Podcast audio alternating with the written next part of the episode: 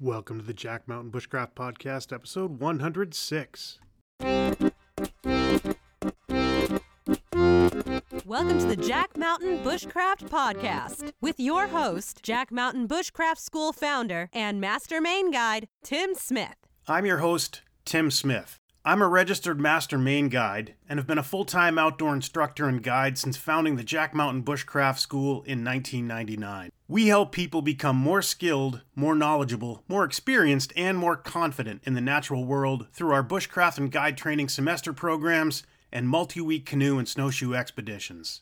You can check out the show notes to all of our podcasts at blog.jackmtn.com. If you're interested in learning more about our college accredited and GI Bill approved programs, visit the Jack Mountain Bushcraft School on the web at jackmtn.com and check out our online network and digital learning academy at bushcraftschool.com. Hello and welcome back to the Jack Mountain Bushcraft Podcast. I'm your host, Tim Smith, and today I will be reading the final chapter in uh, my book On the Trail, and it is uh, describing a trip that I took in 2001 along the Everglades Wilderness Waterway through Everglades National Park in Florida.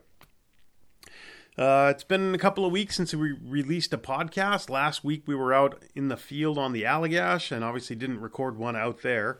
Um, and then the things have just been super busy. So we are just about to start week eight of our nine week uh, spring wilderness guide training semester. So what we have left on this course is our final trip and solos, and we'll be out there uh, later this week um, for for about eight days. Uh, also, it is Memorial Day weekend, and we just wrapped up our Intro to Fly Fishing course.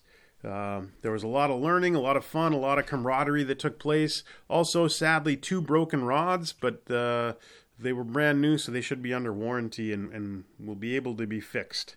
But uh, even though there were two broken rods, no broken dreams took place man. It was a really fun weekend for me because it was a bit of a reunion of sorts. We had all of the folks who had ever has ever have ever worked for the Jack Mountain Bushcraft School. We had a nice dinner on Saturday night, and that was uh, with Paul Svee and Ben Spencer, Christopher, myself, and um, Colin Clifford. So.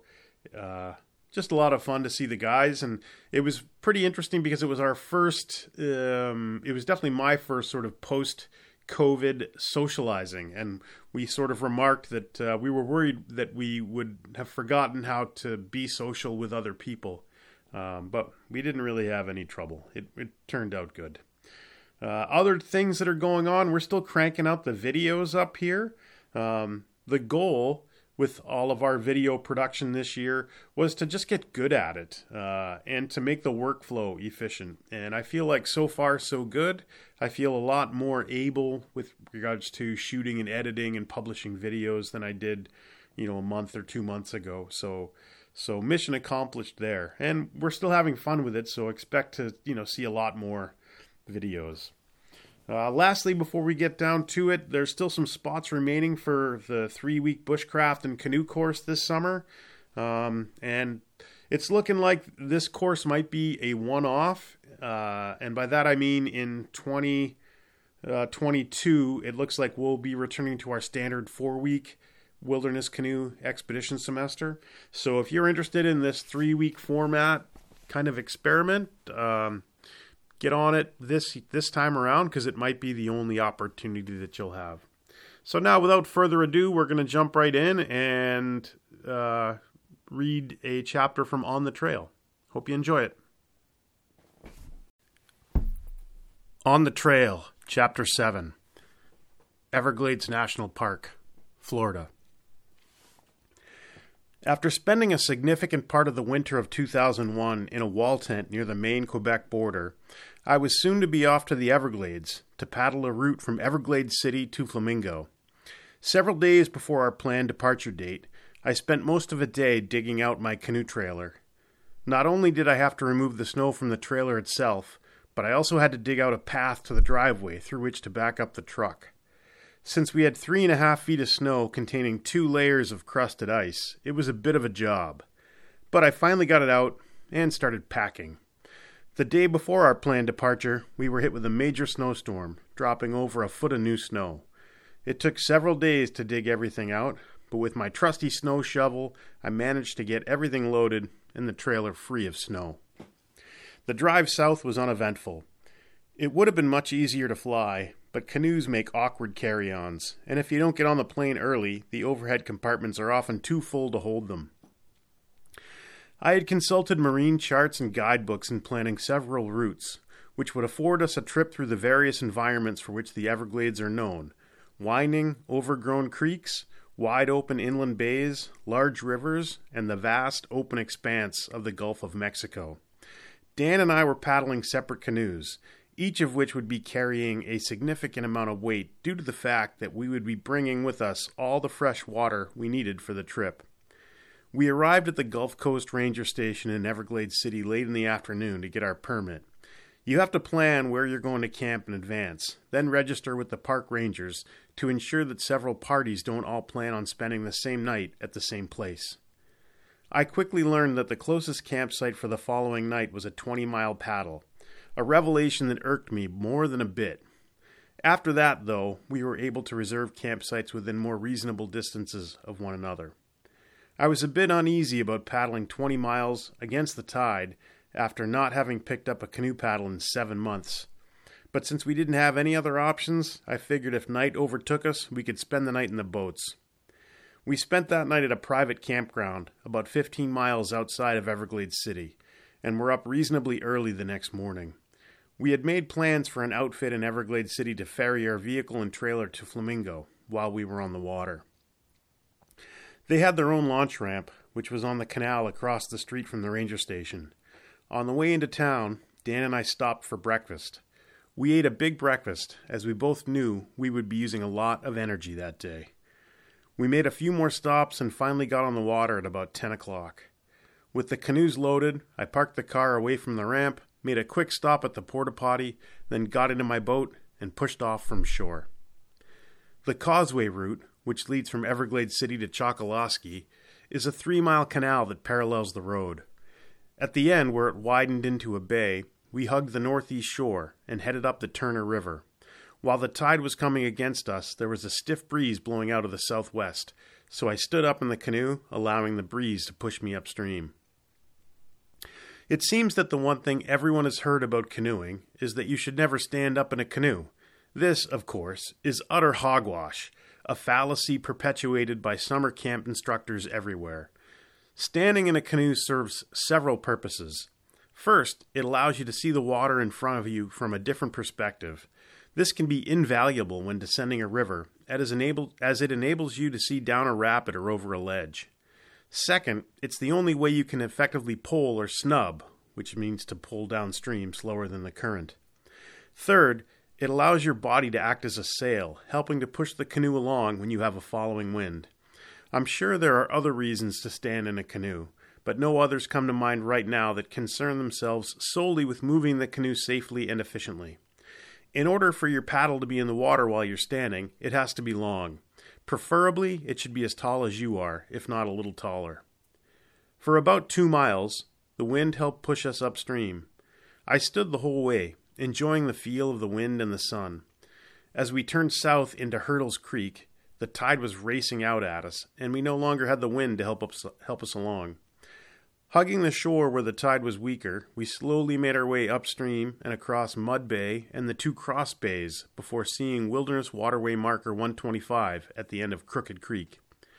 We paddled into a headwind into Sunday Bay, not stopping for lunch, but eating a bit as we went. On through Oyster Bay, we faced a strong headwind, and were thankful that the bows of our canoes were weighted down with water and gear, which stopped them from being blown around. When we entered Huston Bay, our course changed, turning what had been a headwind into a following wind. Granted, it was not directly off the stern, but it did help in pushing the canoe the way we needed to go. Once again, I stood up to take full advantage of the breeze. As we entered last Huston Bay, we paddled upwind a ways, then turned and once again used the wind to push us along. While the distance we traveled across this bay was greater than if we had paddled a straight line, the amount of effort expended was lessened by using the wind to push us. When we entered Sweetwater Creek, something felt amiss, so I asked Dan about it. He said that he felt it too. It seemed that we were paddling with, not against the tide. This was indeed a novelty. In a day where we had labored against the forces of nature for hours, broken up by a few periods of tailwinds, it was an oddity to flow with the water rather than against it. The final mile of the day was a joy. Quiet water, the sun lower and not as bright, protected from the wind. It was great. As the Sweetwater Chickee came into view after rounding a bend, I felt relaxed. It had taken us seven hours of paddling to cover the 20 miles. I had been staying well hydrated and felt good, although a bit tired. We set up camp, and I had a bucket bath before eating some dinner. On my first paddling trip to the Everglades, I had asked the ranger about alligators. She told me that they would usually mind their business if I minded mine, but that I shouldn't dangle my feet in the water or swim at the inland chickees. This trip, I brought a five gallon bucket with which to bathe. I simply tied a string to the bale and threw it into the water to fill it up. Then I would hoist it up and dump it on myself. It's that simple, but it makes the trip that much more enjoyable when you can rinse off the grit at the end of the day. That night at Sweetwater Chickee, I sat in my tent and read through the guidebook I had bought for the trip A Paddler's Guide to Everglades National Park by Johnny Molloy. Highly recommended. As I flipped through the pages, I was splitting my time between reading the book and killing the mosquitoes that had entered the tent when I did. I found the book filled with useful information and a good instrument for killing mosquitoes. By the time I went to sleep, there were no mosquitoes in the tent, and the book had several blotches of my blood on it, which had been liberated from the winged bloodsuckers. The next morning started with oatmeal, which I had soaked overnight in order to decrease the cooking time, and coffee. As we were packing up our tents, two Park Service employees came roaring up Sweetwater Creek in a long, flat bottomed skiff. They had come to clean out the porta potty, which they told us they did about once a week at each campsite. One of them went on and on about how kayaks were becoming much more popular than canoes. I broke in twice with a question and a comment, but he didn't notice and kept on talking. He could have had the same conversation if he was alone, as no one else got a word in. Soon they were gone, and we were all packed and had our gear stowed in waterproof bags in our canoes. As we left the Chickee, the water was calm. The air carried the sweet scents of the vegetation, and the tide was with us. At the end of Sweetwater Creek, and before we entered the Chatham River, we passed Wilderness Waterway Marker 99. We paddled slowly, as we had only seven and a half miles to cover. On the banks of the Chatham River, is Watson's Place campsite, former home of the infamous Ed Watson. Built on a native shell mound, during its heyday it was a 35 acre farm that grew sugar cane and vegetables. Local, local legend has it that Watson murdered numerous people and that several bodies were never recovered. Watson's story is the basis of Peter Matthiessen's book Killing Mr. Watson, about which the Los Angeles Times Book Review said, stands with the best that our nation has produced as literature. Before the Everglades became a national park, it was thinly settled by farmers, homesteaders, fishermen, hunters, moonshiners, and other colorful, colorful characters. Thus, the watery wilderness has a long, colorful, and sometimes sordid history. In the weeks preceding the trip, I had boned up on the history by reading Marjory Stoneman Douglas's book, The Everglades River of Grass. It tells the story of South Florida from the last ice age to the present, weaving a rich textual tapestry of the land and its inhabitants. For me, learning the history of a region makes it come alive as I travel through it. As we floated by Watson's place, we had a brief conversation with the folks who were camped there. They had been fishing for two days and were spending one more night there before heading out of the glades. After asking them about the fishing, what they were using, etc., we drifted toward the Gulf on the tide. The Chatham River widens considerably below Watson's Place, becoming an island dotted bay before it reaches the Gulf.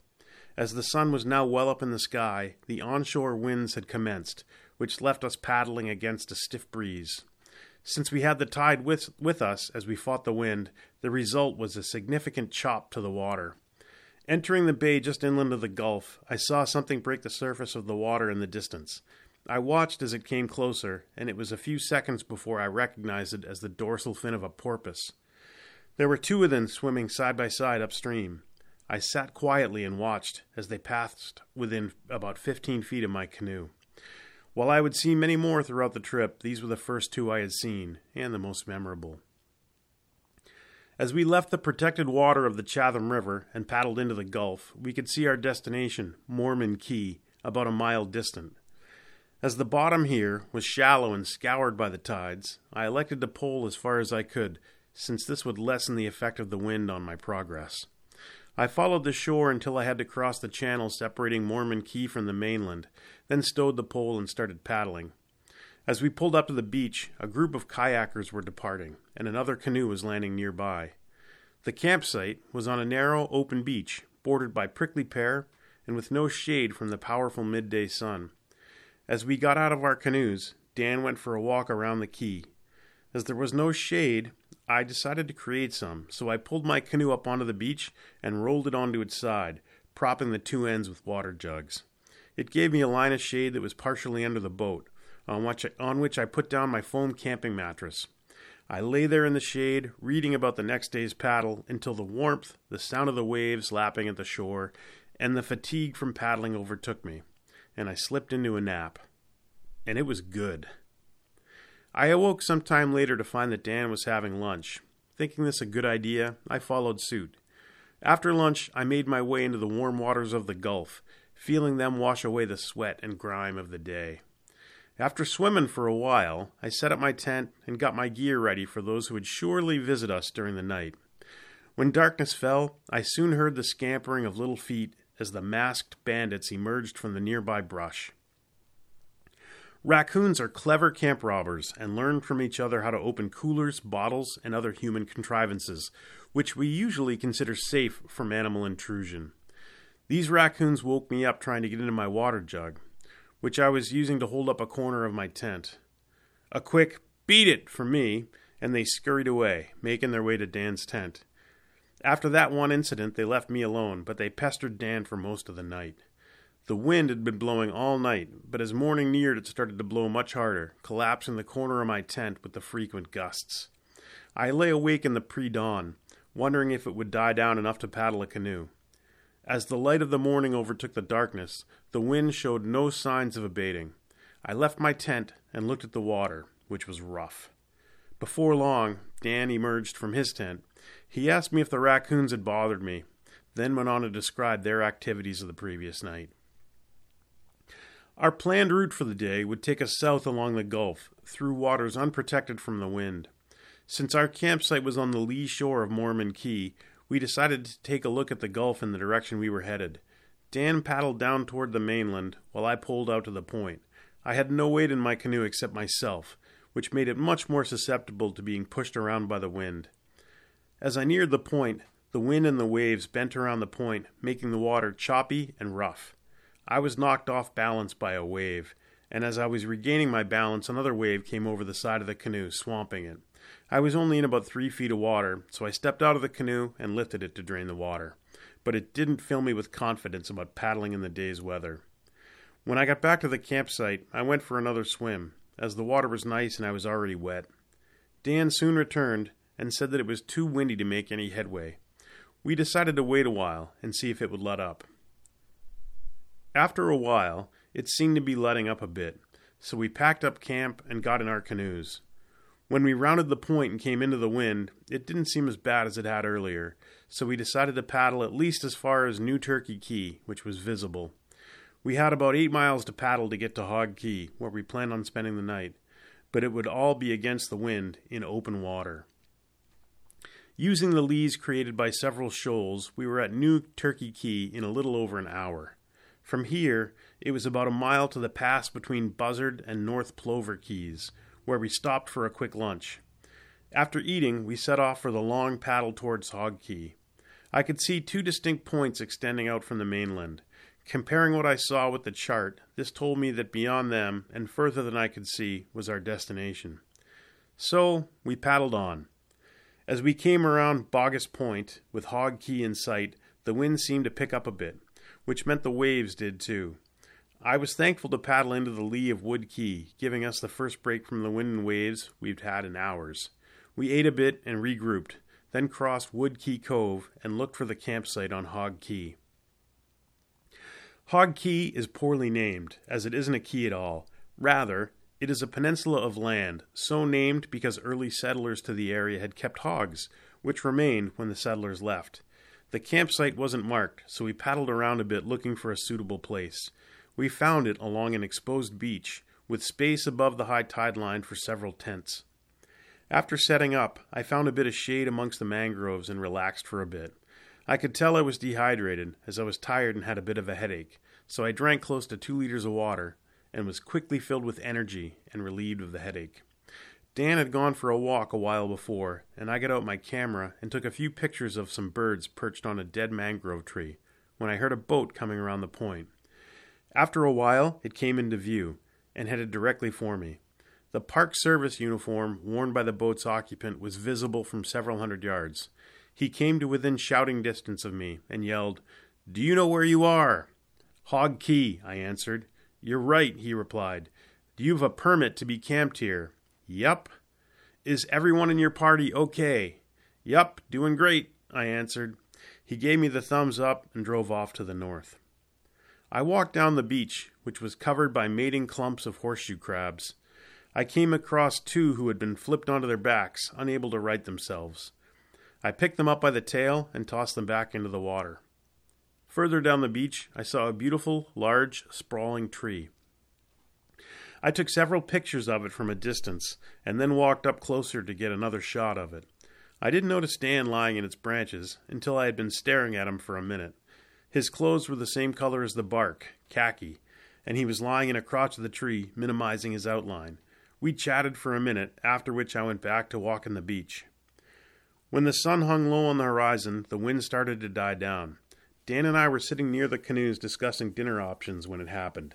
Midges descended, searching for dinner. Midges, also known as no-see-ums and sand fleas, are small, biting insects. They make no noise when they fly, but are relentless when feeding. Immediately, we realized our predicament and hastily put up our tents. When my tent was up, I ran into the water and dunked under. The waters of the Gulf were like heaven, providing safe haven from the midges. We were still a bit hungry, so I grabbed a can of chili, which we had planned to have with rice opened it, and went back out in the water. It took care of my hunger, but there was still the problem of getting to my tent. I left the water at a brisk walk, and after put putting the chili can in our trash container, covered the 20 yards to my tent with haste. I left my wet shorts in the canoe next to my tent and quickly got inside and zipped up the screen. After spending the first 10 minutes killing midges that had snuck in when I did, I was able to relax. It took me about a half an hour to dry off, after which I put on shorts and a t shirt and flipped over my sleeping pad to expose the dry side. I drifted off to sleep, thankful for nylon tents and no-see-um netting. I awoke before dawn, hearing a noise outside my tent. I peered through the screen to see a big hog about five feet from me. It was walking into the bushes. I considered myself lucky to have seen it. The, ne- the next thing I noticed was the midges. There were hundreds of them on the screen at either end of my tent. The screen was blackened by their presence, and I was once again thankful for nylon tents and no-see-um netting. I lay there in my tent for over an hour, waiting for the sun to rise higher and the wind to pick up, neither of which the midges liked. Sadly, my bladder demanded attention, so I unzipped the tent and ran down the beach to where the sun was unobstructed. That day we were to paddle up Lost Man's River and Tom's Creek, so we spent a lazy morning on the beach in order to head upstream with the tide. When we were packing up, we found that the midges had hung around damp, shady areas of our gear.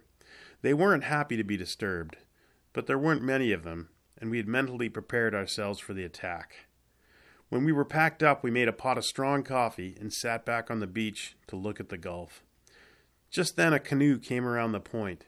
There were two people in it, and they were paddling fast with a following wind but they didn't seem to be moving very fast. Upon closer inspection, they had perhaps the most inefficient stroke I had ever seen.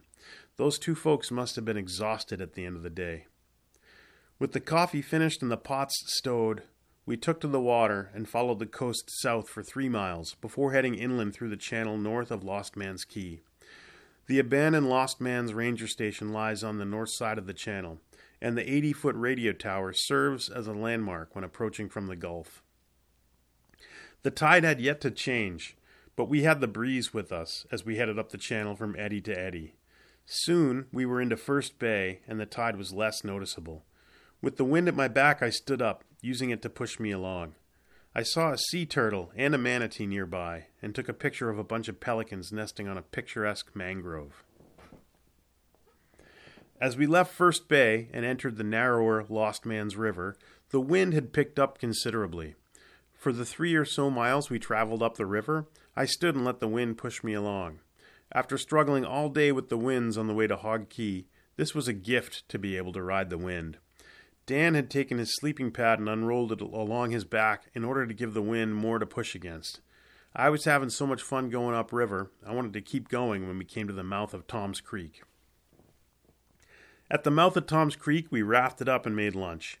There was a slack tide, and we were out of the wind, so we didn't drift. Soon, lunch was in our bellies, and we were paddling up the quiet waters. We were paddling side by side when suddenly the water under Dan's canoe erupted and his canoe side slipped towards me. We were both surprised, and I asked him what had happened. It seems that we had snuck up on a manatee, which, upon realizing that there was a boat over him, had decided to make a hasty retreat. He had almost swamped Dan's canoe. We wound around Tom's Creek for a while, then traversed a series of bays.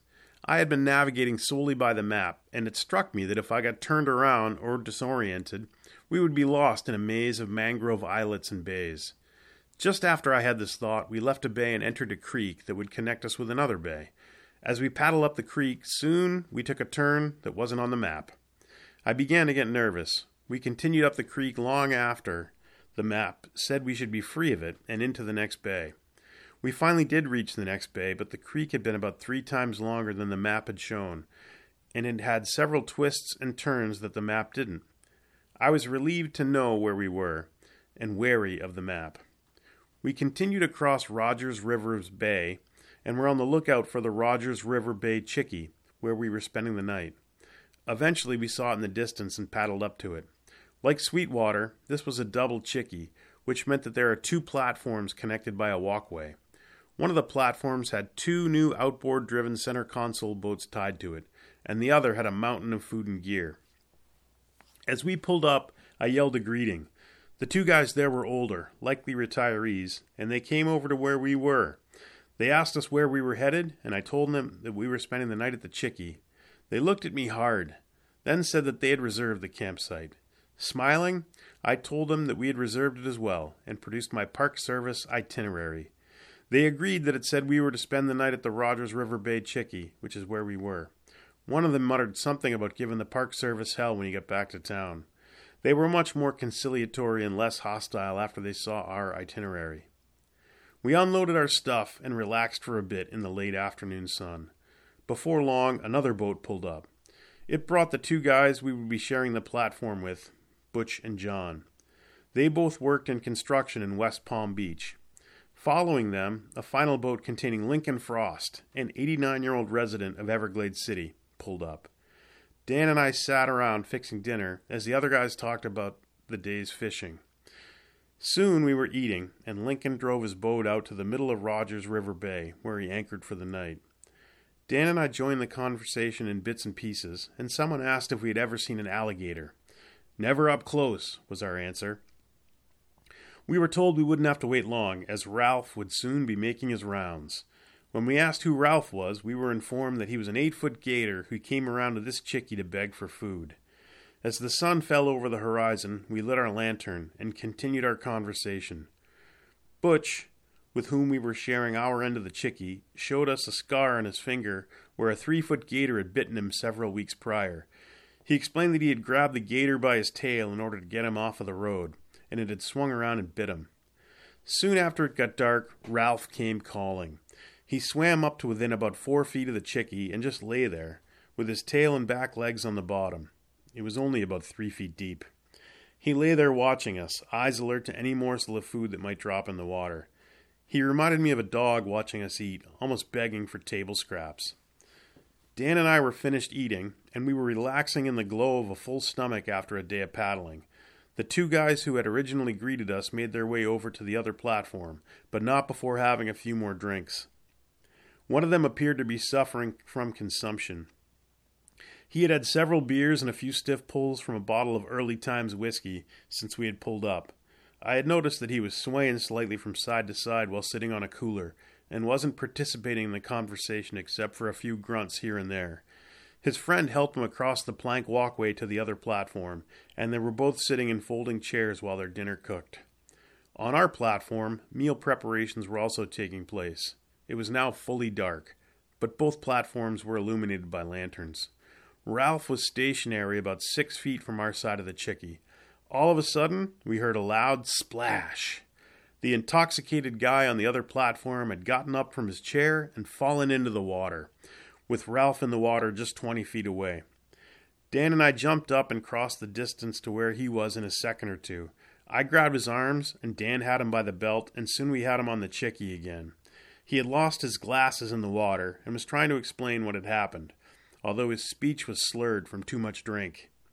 What I made of his story was that he had tried to step into his boat and it had moved away from the chickee while he was trying to put his foot down, which caused him to lose his footing and slip into the water. The other guy was apologetic, but we told him it was no big deal since no one had gotten hurt. After that, the night wound down, and soon we were listening to the mosquitoes as they searched in vain for any entrance to the tent. The opposite side of the bay was obscured by fog in the early morning. Ralph was still lounging nearby as we rose and had coffee. Before long, our companions on the Chickee were up and making their breakfast. When they were done, they loaded up their gear and set out for a day in search of snook. Dan and I lazily packed our stuff and loaded our canoes. When we were ready, we pushed off across the bay, looking for the Cabbage Island shortcut. My boat was in the lead as we found and entered the winding creek. I saw a gator under a mangrove near the bank and stopped for a picture.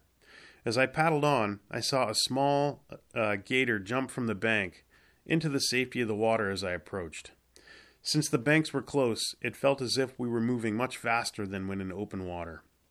We entered the broad river and la- rafted up for lunch, which, which consisted of peanut butter and jelly sandwiches. They gave us energy, and we paddled on downstream, but against the wind. After several more hours, we landed at the Broad River campsite. After setting up my tent and unloading my boat, I went back out on the water to try my luck at fishing. My goal was to catch something for dinner. I went downstream a bit, then into a side creek to get out of the wind. On my third cast, I felt something nibbling at my lure. I yanked back on the rod, setting the hook, then brought the fish to the boat. It was a gaff topsail catfish. I brought my catch back to the campsite, where I filleted it and cooked it with corn. When it was done cooking, the midges started biting, so I ate on the edge of the water. After eating, I cleaned the pot, had a bucket bath, and got into my tent to avoid becoming dinner for the midges. Dan came back to camp after I was in my tent. I looked over the scant reading material I had brought with me while I waited for the darkness to overtake us. It seemed like hours. I awoke to relentless midges in the pre dawn light. They were clinging to my tent screen, and when I would flick them off, they would quickly return. I lay there for a bit, trying to work up the courage to face them. As this was not soon in coming, I put on my paddling garb long pants, long sleeve shirt, socks, gloves, which were socks with finger holes, a hat, sunglasses, and a bandana around my face. I estimated that there were only nine square inches of my flesh exposed, and within four seconds of en- exiting the safety of my tent, there were 500 midges battling each other to get to it. I packed up my tent and loaded the gear into the canoe in record time, but was still driven to the brink of insanity before I pushed off from shore and paddled into the middle of the wide river to wait for Dan. I saw him emerge from his tent and watched as he swatted at midges and made a hasty job of packing up his stuff. Although it took him a few short minutes to join me in the middle of the river, to him it must have seemed like hours. We paddled slowly downstream before taking a side creek into the Nightmare route. The Nightmare is listed in the guidebook as being impassable at low tide. It also says that it's easy to follow the main route, being marked by limbs that have been sawed by previous boaters to keep the route open. We passed Wilderness Waterway Marker 24, where the Nightmare turned off from the Wood River route, and as we paddled, the canopy closed overhead. The mangroves sent down numerous branches as they walked out into the water, and it became tricky to pilot our canoes between them without stopping and pivoting. I likened it somewhat to a slalom course. After about a half hour, we came to a spot where a log had fallen across the entire creek. The tide was relatively low, so we were able to squeeze under a section of it close to the bank. I wondered what we would have done had we been coming through at a higher tide as the guidebook recommended.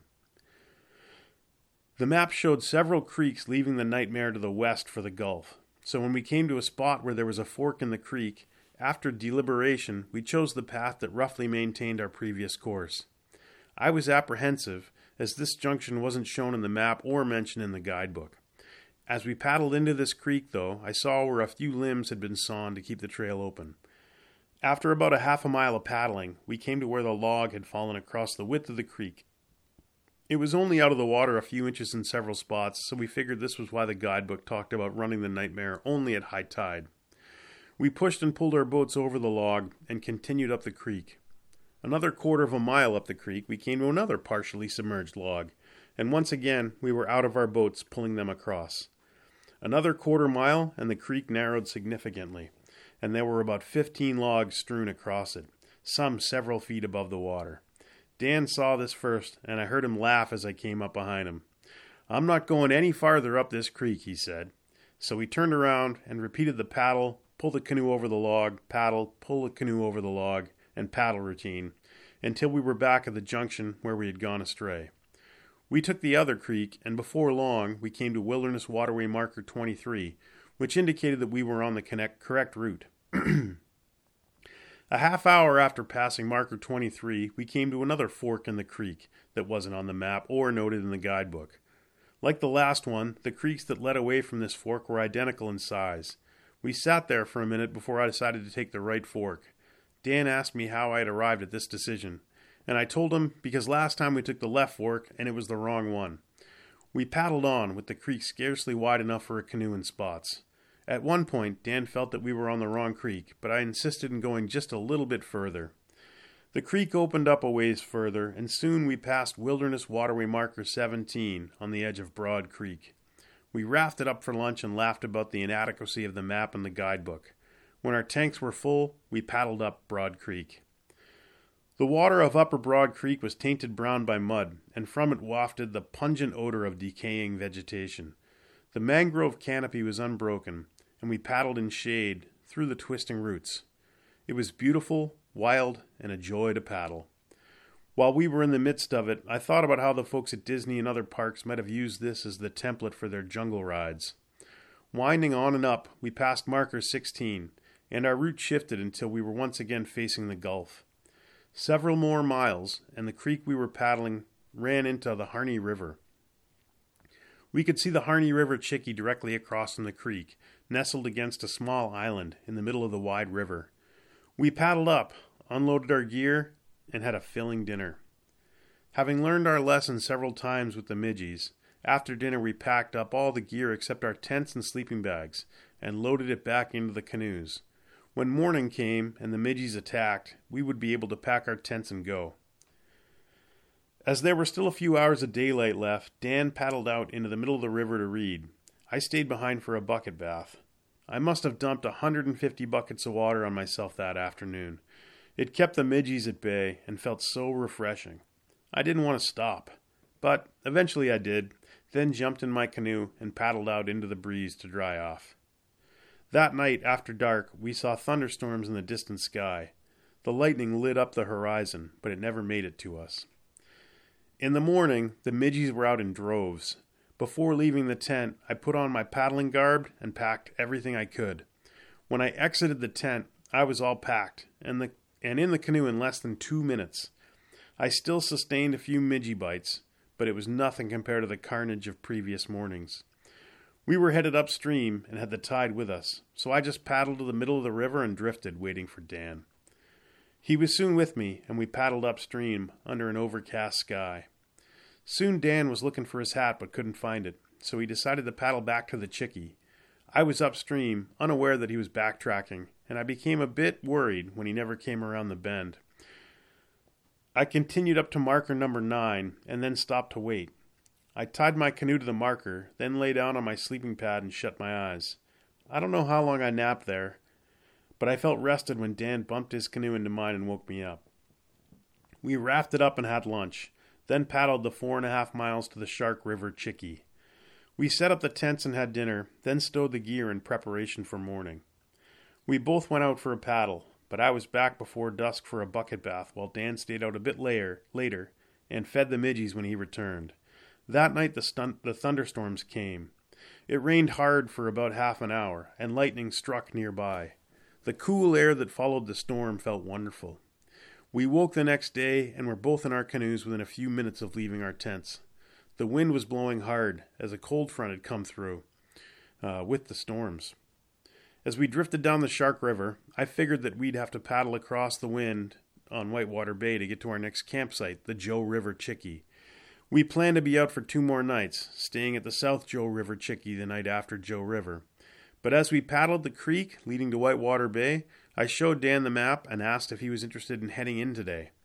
I showed him how we could have a following wind across the length of Whitewater Bay, a distance of about 10 or so miles. He agreed that it might be fun, so we set off towards Marker 40, which marked the beginning of open water on the bay. From there, if it looked too rough, we could wind our way among the numerous islets, staying out of the wind, to the Joe River Chickee. We decided to take advantage of the tailwind and set out across Whitewater Bay. The open expanse of the bay was broken up by an occasional island. On the map, I counted three open expanses we'd have to cross to get to the canal leading to Flamingo. The first of these was a bit less than two miles. We angled off the wind slightly to make it, a, make it to a gap between two islands. Once through, we paddled along the lee of one of the islands to set up again with a following wind.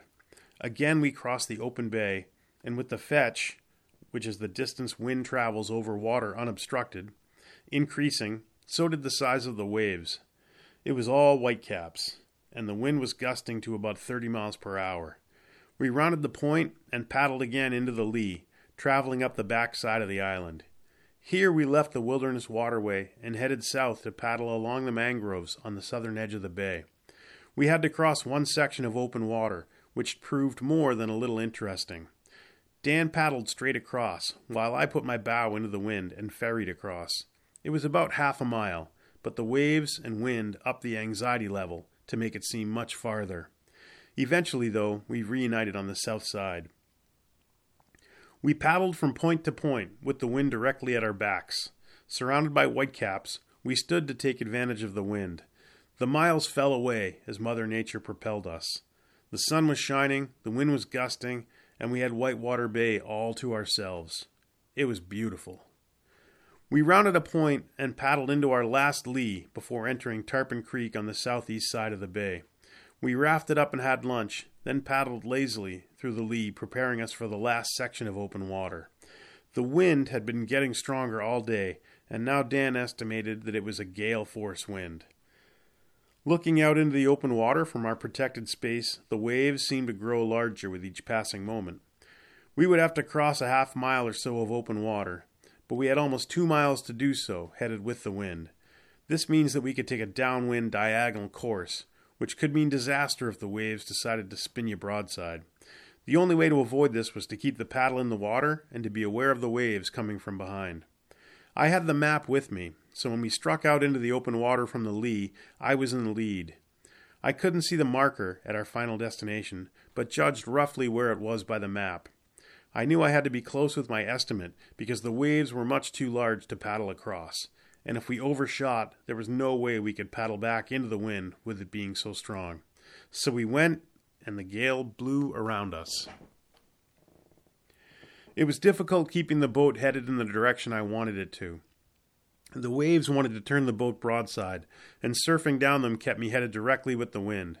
I compensated for this by taking one sideways stroke every time I was in the trough between waves. The waves continued to increase in size, routinely washing over the gunwale and over the stern. I still couldn't see the marker, but I knew I should be seeing it soon. It took constant concentration to keep the boat headed where I wanted. Had there been a lapse, it would have meant capsizing, and if that had happened, there was nothing to do but let the waves push me to the opposite side of the bay. Finally, I saw the channel marker in the distance. It was further than I'd calculated, so I could relax my diagonal considerably, making me almost in line with the wind. It was much easier paddling now, and I felt much more relaxed as the distance shrank. At long last, I rounded a point and paddled into a lee that led into Tarpon Creek. Dan was soon in coming around the point and had just seen a large crocodile on the edge of the point. We were both breathing deep sighs of relief after the last crossing, and it felt good to be able to relax after an extended period of concentration. The tide was with us in Tarpon Creek, and as it opened into Coot Bay, we were again faced with the wind. Since the bay was small, the fetch was limited, and the waves didn't have the opportunity to get too big. As we neared the Buttonwood Canal, which led to Flamingo, we saw our first sign that we were coming back to civilization. A tour boat loaded with people that came out of the canal and headed into Coot Bay. We waved and proceeded on our way. In the canal, there was no wind. The sun was hot, and we pried our boats through the water efficiently, having had eight days to work the winter bugs out of our stroke. Before long, we passed under the road and tied up to a pier at Flamingo. The truck was waiting for us as we had arranged, and we loaded up our gear and boats. After exchanging our salt laden clothes for fresh ones and securing the gear, we started the long drive out of the park. It had been eight days and over a hundred miles, but we had seen the country from end to end, and despite the midges, we would be back. Well, that's it for this episode of the podcast. I hope you enjoyed the audiobook uh, reading of On the Trail, and let me know what you think of it. Thanks for listening.